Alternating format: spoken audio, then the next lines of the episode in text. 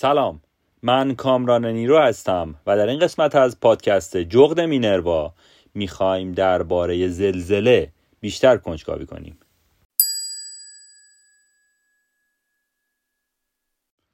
اگر بخوایم یک تعریف کلی از زلزله داشته باشیم باید بگیم که زلزله هر گونه لرزش ناگهانی زمین ناشی از عبور امواج لرزه ای از میان سنگ های زمینه.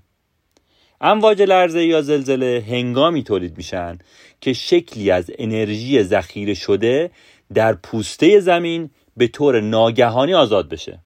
معمولا وقتی توده های سنگی که در حال فشار بر روی هم هستن میشکنن و لغزش می‌کنن زلزله اتفاق میفته زمین لرزه ها معمولا در امتداد گسل های زمین شناسی و در مناطق باریکی که توده های سنگ ارتباط بیشتری با هم دارن اتفاق میفته حالا گسل چیه؟ گسل به شکستگی هایی میگن که سنگ های دو طرف صفحه شکستگی در برابر همدیگه حرکت کرده باشن. اگه بخوایم واضح تر بگیم چجوریه یعنی یک سنگ بزرگ رو در نظر بگیرید که این از وسط شکسته. حالا اون دو طرفی که شکستن رو همدیگه میلغزن. این میشه گسل؟ خطوط اصلی گسل های جهان در حاشیه صفحات تکتونیکی عظیمی واقع شده که پوسته زمین رو تشکیل میدن.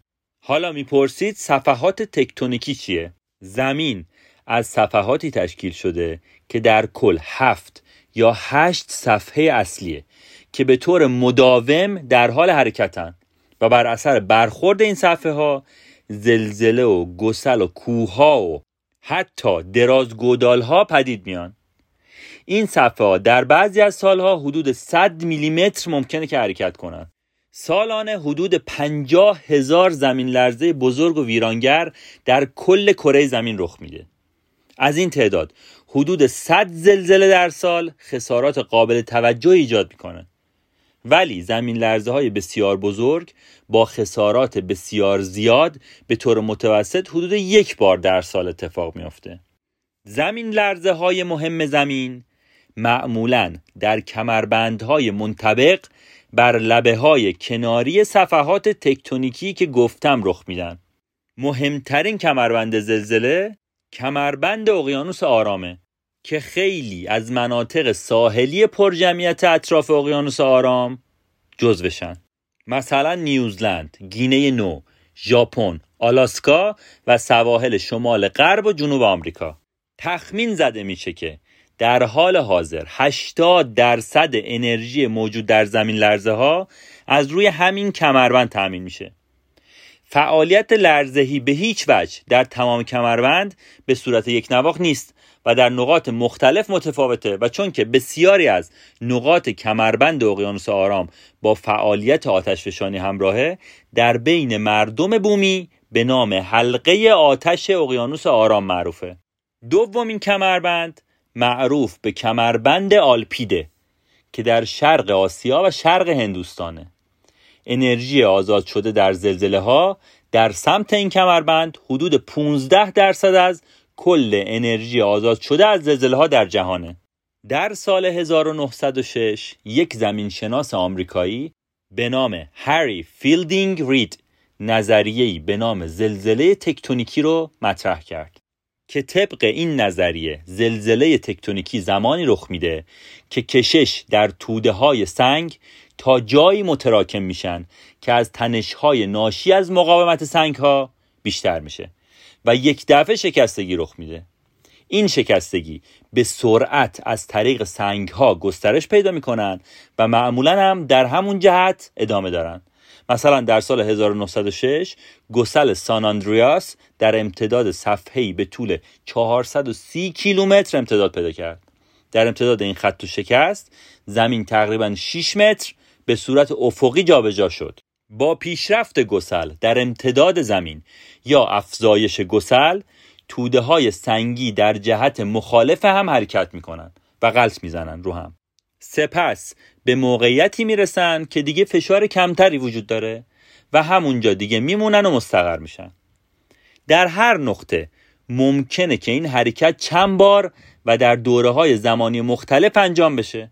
این اتفاقات که بهشون میگن گسیختگی گسل از کانون زلزله شروع میشه. کانون زلزله در بسیاری از موارد نزدیک به 5 تا 15 کیلومتر زیر سطح زمینه. این گسیختگی در یک جهت یا در هر دو جهت روی صفحه گسل انتشار پیدا می‌کنه تا اینکه توسط یک مانعی متوقف و یا کند بشه. بعضی وقتا موقعی که داره از دو جهت انتشار پیدا می‌کنه توسط یک مانع از یک جهت متوقف میشه. اما گسل در سمت دیگه همینطوری داره گسترش پیدا می‌کنه.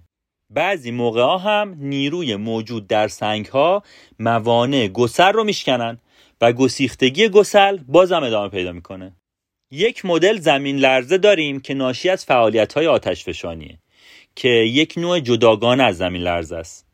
که با فعالیت آتش فشانی همراه و بهش زلزله آتش فشانی میگن. ولی خب این آشفتگی هم احتمالا نتیجه لغزش ناگهانی توده های سنگی مجاور آتش فشان است. ولی خب انرژی که آزاد می‌کنه به دلیل گرمایی که ماگما فراهم می‌کنه انرژی متفاوتیه.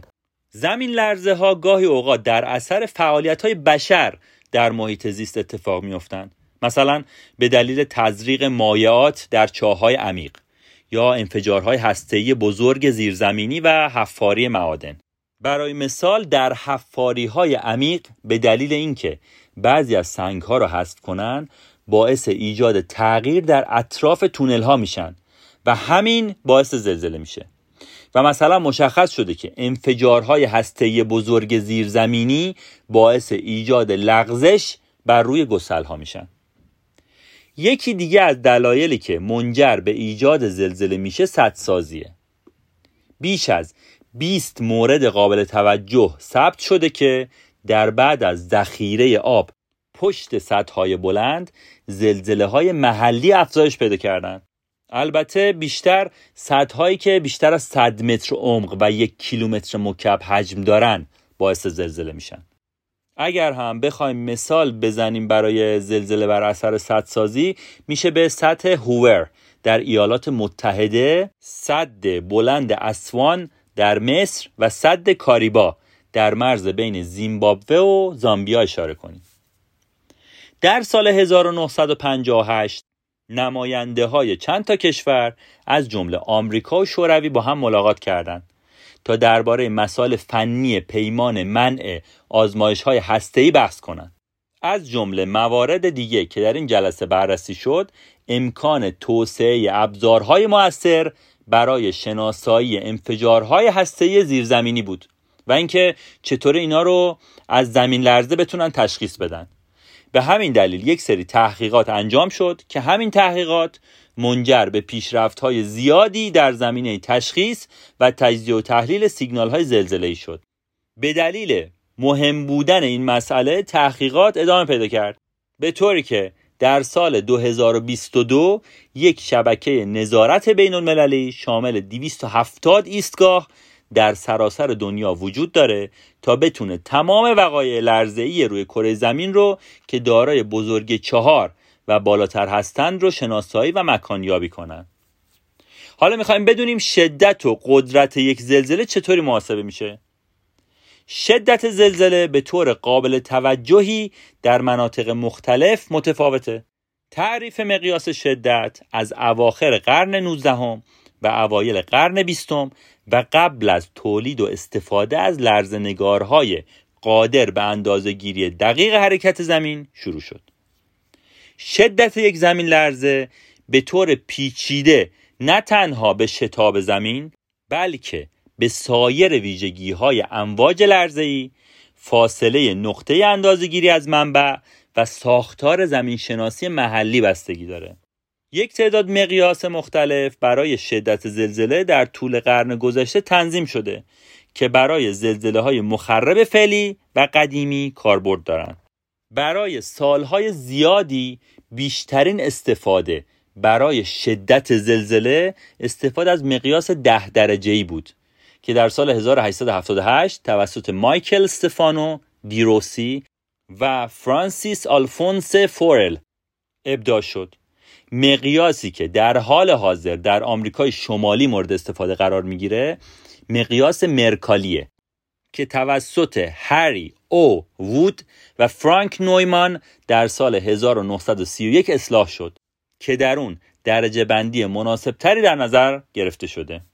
اگر بخوایم درباره محاسبه بزرگی زلزله صحبت کنیم باید بگیم که بزرگی زمین لرزه معیاریه برای اندازه یا دامنه امواج لرزه ای که توسط منبع زلزله ایجاد شده و توسط یک دستگاه لرزه نگار ثبت شده. از اینجا دیگه یکم قضیه براتون آشناتره. در سال 1935 زلزله شناس آمریکایی چارلز اف ریشتر مقیاس بزرگی زمین لرزه ها رو به عنوان لوگاریتم بر مبنای ده تعریف کرد.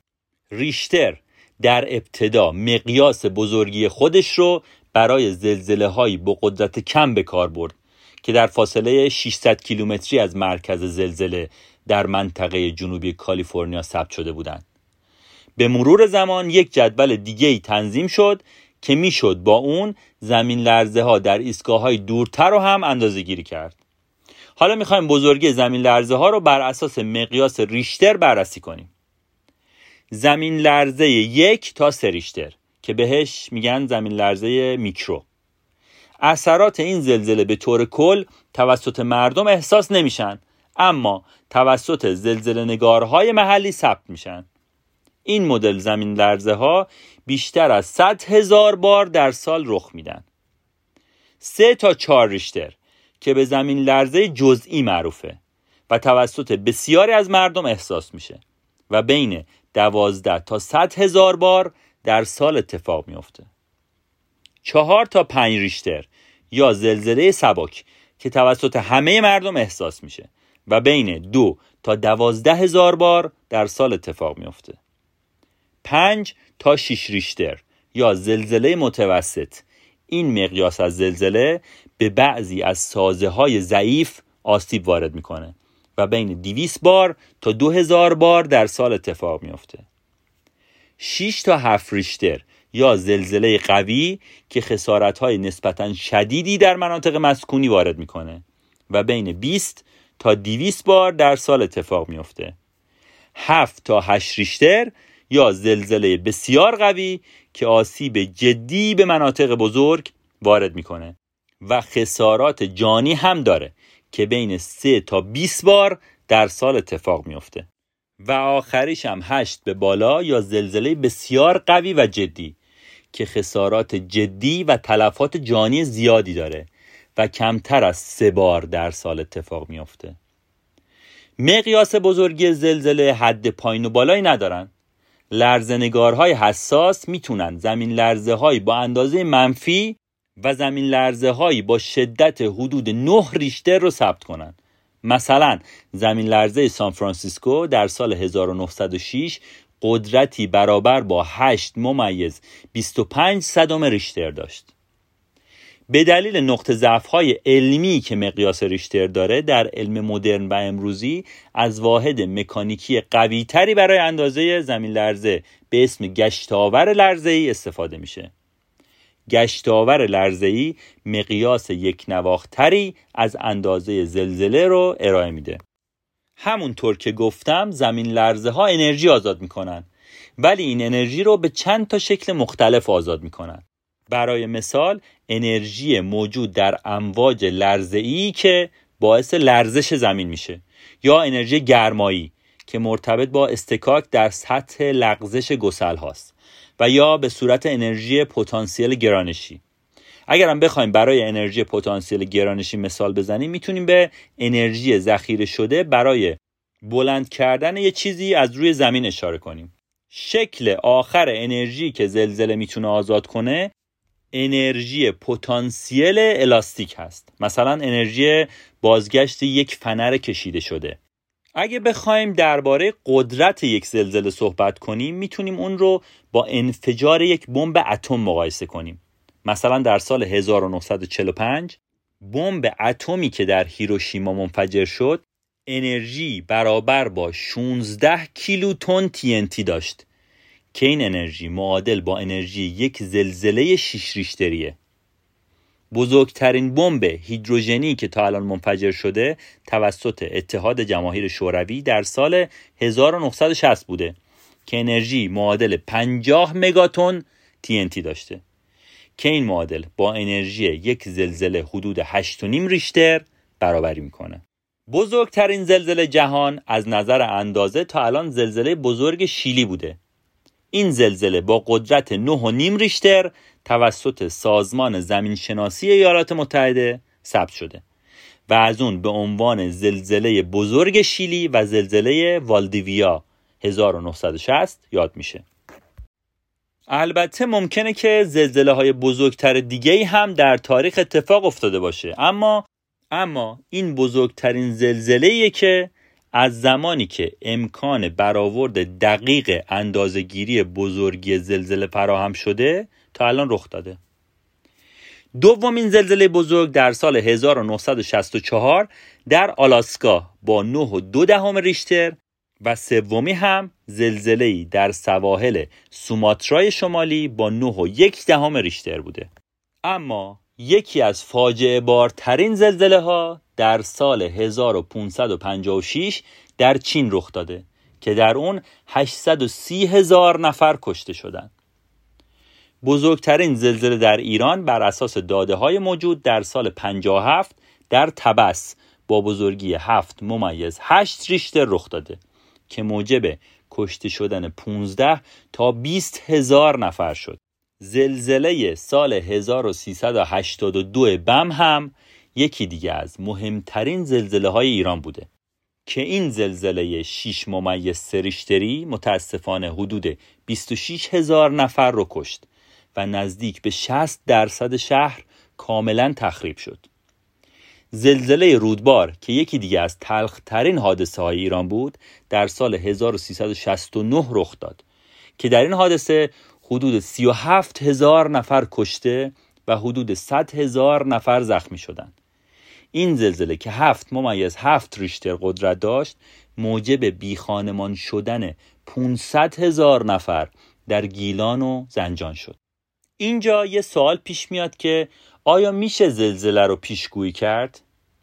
متاسفانه جواب این سوال خیره.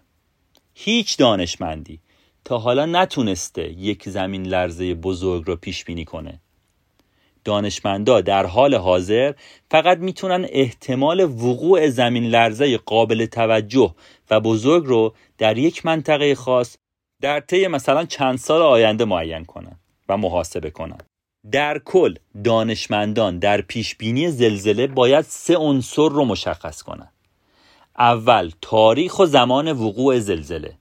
دوم مکان زلزله. و سوم بزرگیشو. با این حال بعضی از مردم ادعا می‌کنن که می‌تونن زلزله رو پیش بینی کنن. ولی دانشمندان بر این باورند که این ادعاها نادرستن. یه سری دلیلم برای خودشون دارن. مثلا میگن که این ادعاها و اظهارات بر اساس شواهد علمی نیستن و زلزله بخشی از یک فرایند علمیه. اونا میگن که زلزله هیچ ارتباطی با ابرها دردها و احساساتی که در بدن انسان و یا حلزون ها هستن ندارن. این افراد نمی‌تونن اون سه تا پارامتری که گفتیم رو یعنی تاریخ و زمان و مکان و بزرگی زلزله رو مشخص کنن. و همچنین میگن که پیشبینی افراد اونقدر کلیه که همیشه احتمال رخ دادن زلزله وجود داره. یه سری از این پیشگویی ها ایناست که الان براتون میگم. مثلا در سی روز آینده در ایالات متحده یک زمین لرزه رخ میده که بالای پنج ریشتره مثلا. یا اینکه امروز در سواحل غربی ایالات متحده زمین لرزه ای بالای چهار ریشتر اتفاق میفته تو این حالت ها اگه زمین لرزه هم اتفاق بیفته که تقریبا یا حتی یک کمی هم با پیش بینی اونا مطابقت داشته باشه این افراد ادعا می‌کنن که موفقیت کسب کردن. حتی اگه اون چیزی که اتفاق افتاده با اونی که اونا گفتن خیلی متفاوت باشه.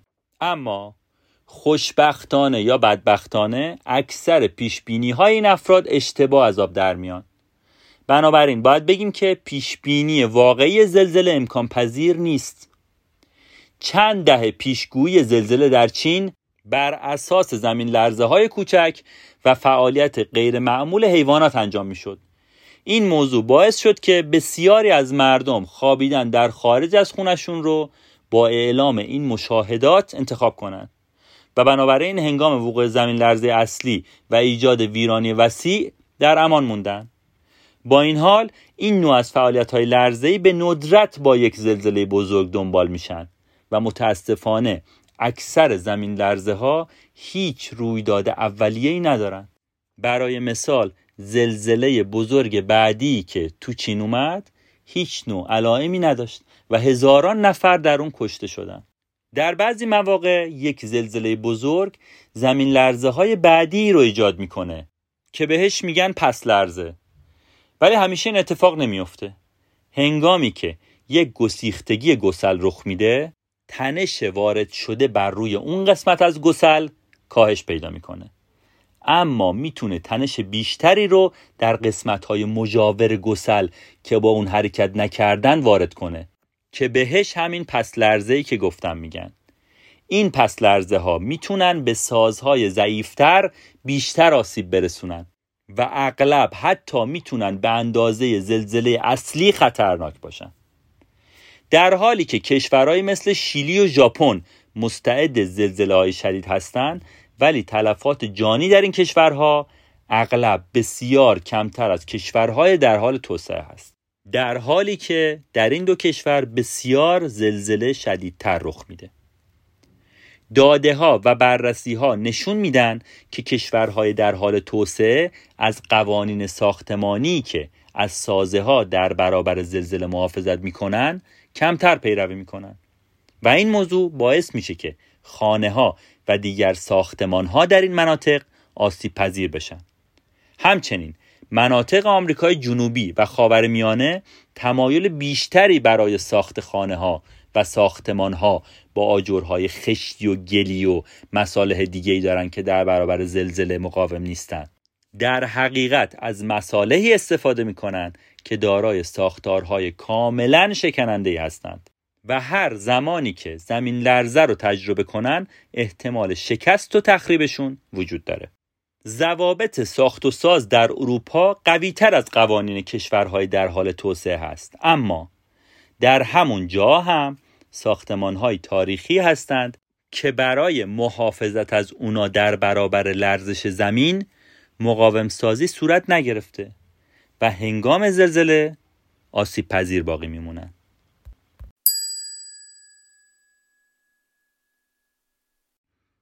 در انتهای این قسمت می‌خوام از همراهیتون تشکر کنم و بگم که اگر این قسمت رو دوست داشتید لطفا اون رو به دوستانتون هم معرفی کنید و برامون کامنت بذارید بیشک این حمایت شما باعث دلگرمی و بهبود کیفیت کار ما میشه پادکست جغد مینروا رو می‌تونید در Castbox، Google Podcast و اکثر اپ های پادگیر و اینستاگرام دنبال کنید. همه لینک ها رو هم می‌تونید در قسمت توضیحات ببینید. ممنون از همراهیتون.